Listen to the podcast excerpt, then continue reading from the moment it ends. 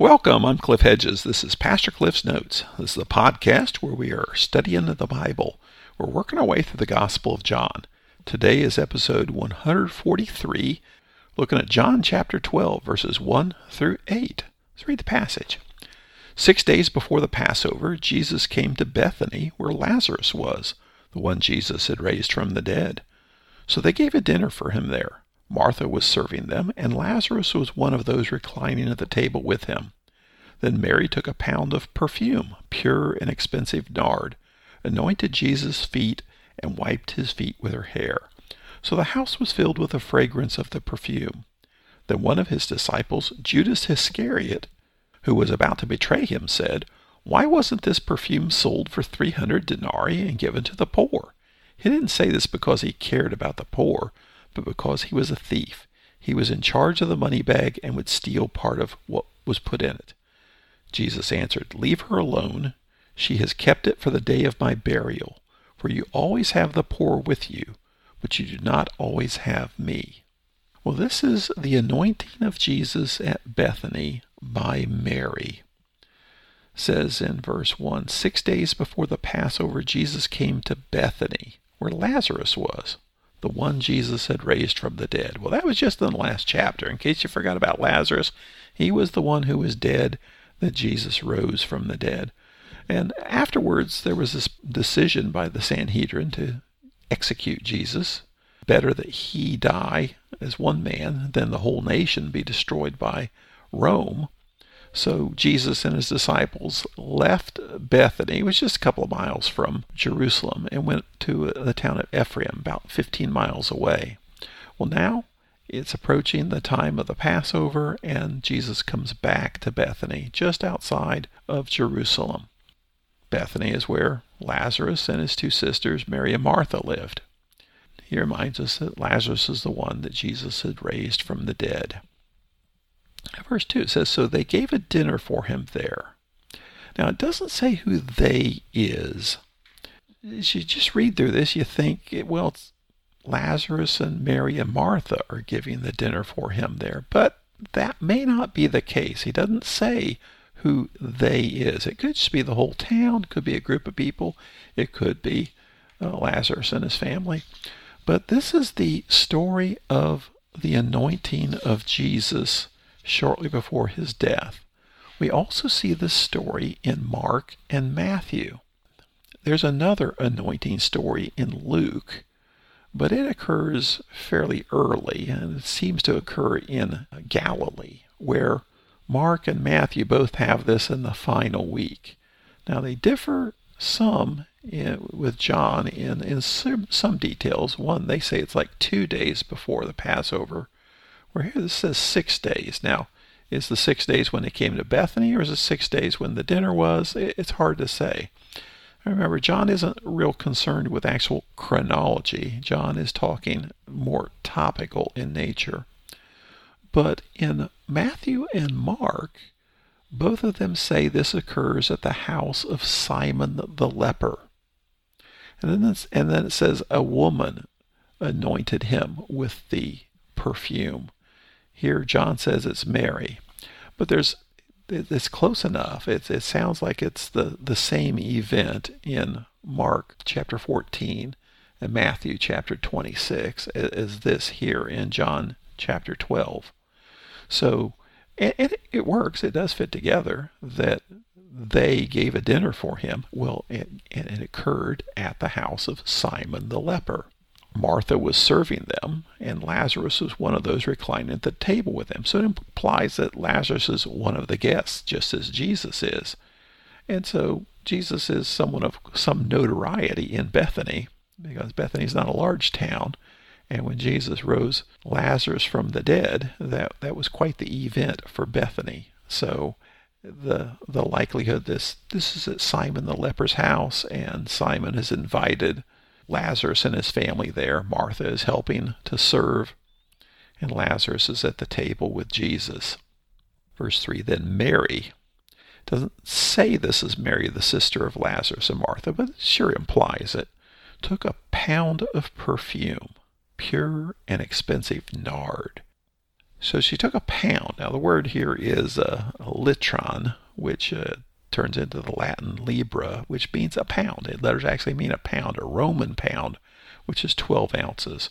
A pound of perfume, pure and expensive nard, anointed Jesus' feet, and wiped his feet with her hair. So the house was filled with the fragrance of the perfume. Now, one difference here is in Mark and Matthew, it says that the woman anointed his head. Here it says anointed his feet. But in Jesus' response in Mark and Matthew, he talks about anointing his body.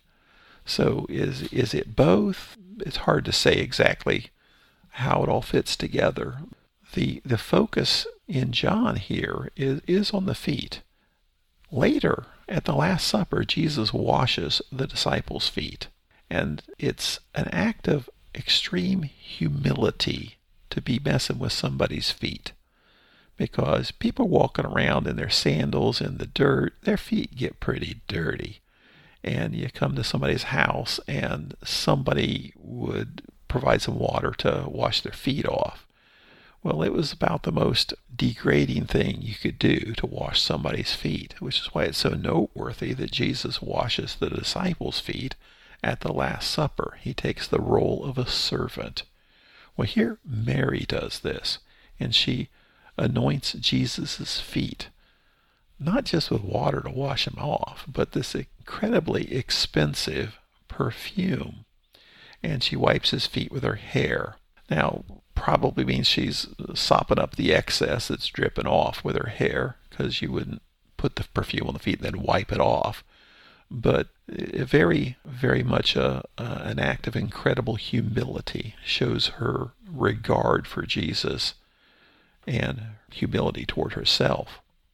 In verse 4, one of the disciples, Judas Iscariot, who was about to betray him, said, Why wasn't this perfume sold for 300 denarii and given to the poor.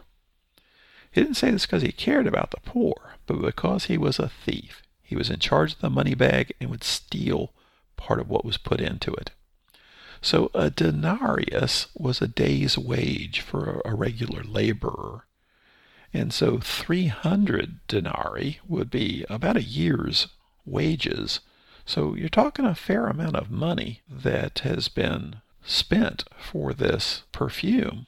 And Judas is complaining here. Why, why wasn't this perfume sold for 300 denarii and given to the poor? Well, John points out this isn't because Judas is so concerned about the poor, it's because he has been stealing from the money bag.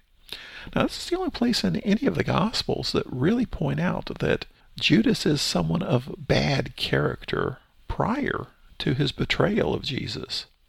In fact, you read the Gospel of John, his description of Judas, Judas is not just misguided.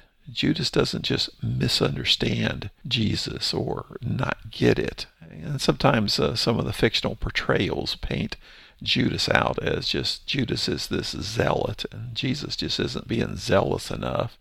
And so maybe even Judas tries to force his hand by betraying him to the authorities. But but John makes it pretty clear there's something drastically wrong with Judas.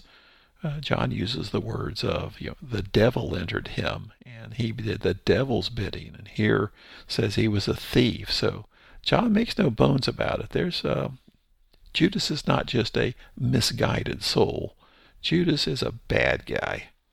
So Judas complains that they're spending the money. John makes it clear he doesn't care about the poor. He just cares about the money. But it does seem like a fairly extravagant thing. And this is a, a very unusual thing. You know, often you did anoint people, but you pour a little oil on their head. You don't do it this way. And, and it is a, a very festive thing. But then Jesus paints a little different picture here. In verse 7, Jesus answered, Leave her alone. She's kept it for the day of my burial. For you always have the poor with you, but you do not always have me. So Jesus now pointing ahead to his death, which is going to be in just a few days. Now, the day of my burial, I don't think he's talking about today. He's talking about the time has arrived now. we are in the time of my burial coming up. And his point, you always have the poor, but you do not always have me. We need to remember that Jesus does take priority over ministry. And we do ministry in the name of Jesus. We do ministry for the glory of God. We do ministry out of compassion and care for people.